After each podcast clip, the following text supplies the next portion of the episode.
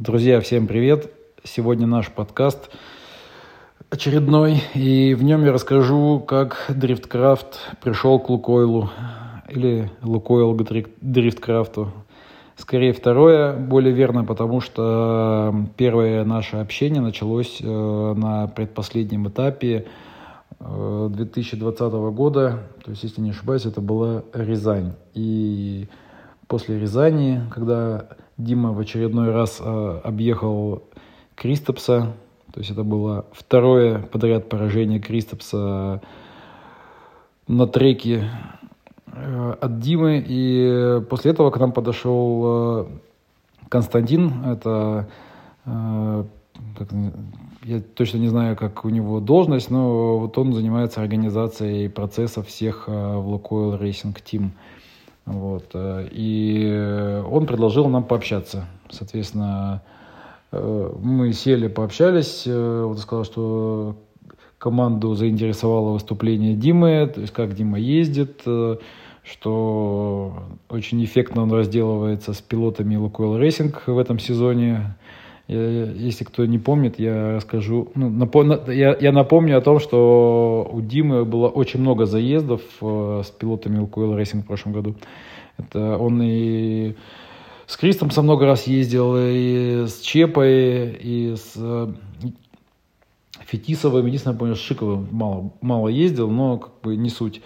Вот. А, помню, был этап даже, он сначала проехал Фетисова, потом э, Кристопса, потом э, остановился Ачепу. И то, как бы это такая была довольно спорная история, но ладно, э, не будем ее сейчас обсуждать.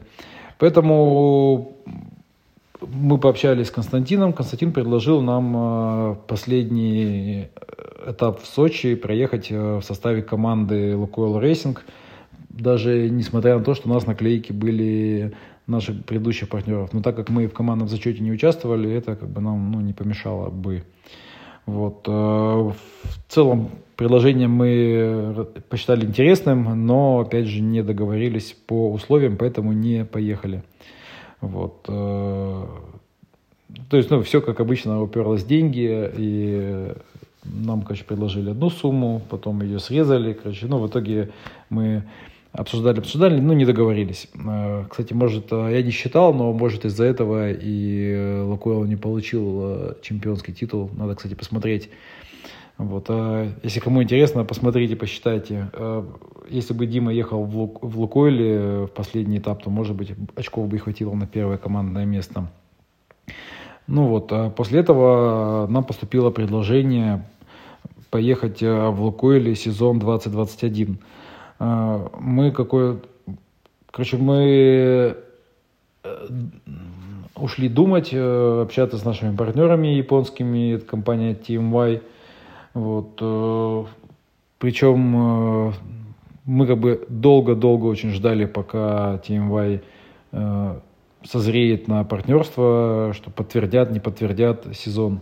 В итоге произошло так, что TMY не короче, очень долго не подтверждал свое партнерство с нами. То есть они все говорили, что вот надо подумать, кризисный год, все очень плохо, вот э, мы не знаем. Ну, короче, водили нас за нас достаточно долгое время.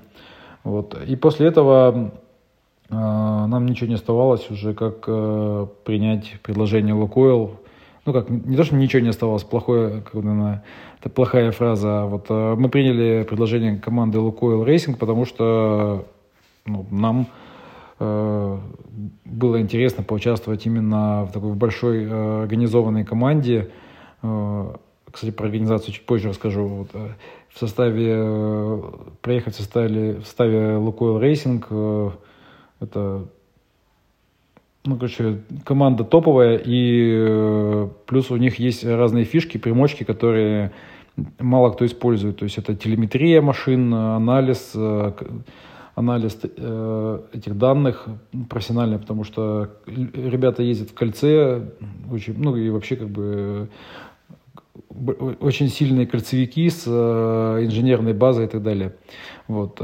Поэтому было принято решение ехать в Лукойле. А, после этого самое интересное, что TMY э, резко вдруг зашевелилась, и вот в результате этих шевелений мы видим, что появилась приморская команда, где Гриха и Семенюк едут на расклейках автомобилей, таких же, как, ну, практически таких же, как у нас были в прошлом году. То есть такое ощущение, что они просто сделали перед не белый, а желтый, и по лекалу перенесли э, логотипы так, как они были наклеены на, на нашей пятнашке в прошлом году. Вот. Но здорово, что здорово, что TMI осталась в дрифте, и здорово, что появилась еще одна команда, которая, э, надеюсь, как бы будет выступать хорошо как бы, и э, покажет результаты. Вот. А, у меня еще задавали...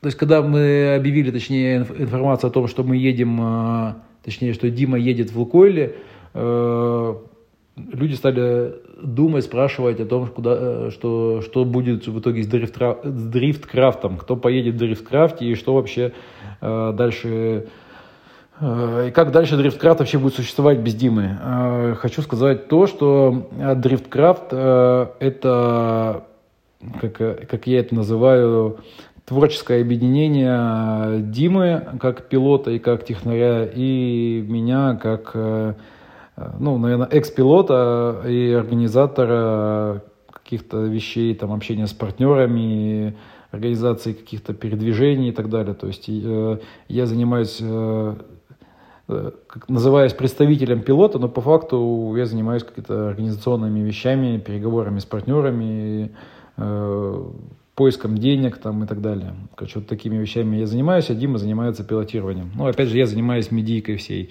в дрифткрафте, поэтому э, наш творческий коллектив никуда не делся. Э, возможно, он э, в дальнейшем будет ездить и сам по себе. В, мы создадим команду, когда будут достаточные ресурсы там и люди. Вот. Но пока мы вошли составом, как-то всем нашим э, составом Дрифткрафта в команду Racing. Э, и интересно, интересный момент э, такой, что ну, многие, кстати, его не знают, что Lukoil Racing это не команда, команда, которая, типа, вот они дают машины, они дают, там, не знаю, там, палатки, там, ну, как, ну, то есть это не так как форвард авто, допустим, э, который э, там, типа все организует и всех э, пилотов своих возит. Lukoil Racing это такая э, конструкция, когда каждый пилот э, имеет, своего, имеет свой штат. То есть, по сути, такие э, пилоты, ну, не сказать наверное, точно фрилансеры, но такие пилоты, которые сами себя обслуживают, то есть э, и имеют контракт э, с Лукойлом на, на, ну, на езду. А Лукойл дает э, бюджет, дает как бы ресурсы и плюс э, занимается организацией там, основных э, процессов гоночных. То есть Лукойл это про гонки, а вся техническая часть и машина и поддержка ее это полностью прерогатива пилотов. Поэтому, допустим, Driftcraft, он готовит машину, он ее привозит, он, пилот ее пилотирует, вот э, это как бы наша вотчина. Та же самая история и у Чепа, у которой у которого Чепа Racing, э, компания, которая тоже строит машину, ее чинит, готовит и привозит уже готовые на гонки. Ну и то же самая история со стапом. То есть получается у нас э, каждый из пилотов Lukoil Racing это такая отдельная единица боевая, которая автономная, основной тут момент, автономная боевая единица, которая приезжает и выступает. Вот, вот так э, это выглядит все в реальности. Так, э, про Лукойл и TMY я рассказал. Ну, что-нибудь подумаю, в ближайшее время еще расскажу. Потому что сейчас мы, э, машина наша готова, сейчас она пойдет в обклейку, и скоро я вылетаю из Москвы в Красноярск, чтобы уже все собрать, э, поставить, снарядить и двинуть на первый этап в Москву, на Moscow Raceway. Поэтому мы, кстати, еще пока будем ехать с Димой, я, наверное, еще позаписываю всяких разных подкастов э, о том, как видит ситуацию тут Дима, и что он думает, и какие у него мысли Парень, он не сильно разговорчивый, придется его разговаривать. Как раз у нас будет примерно 4 дня на езду. То есть мы можем записывать целую кучу всяких разных историй, смешных и не очень. Поэтому спасибо, что слушали этот подкаст. Э, задавайте вопросы в нашем чате э, в Телеграме, задавайте в ВКонтакте, в Инстаграме, в Ютубе, короче, везде, где можете, задавайте вопросы. И всем пока, хорошего дня, или вечера, или ночи. Короче, всем счастливо.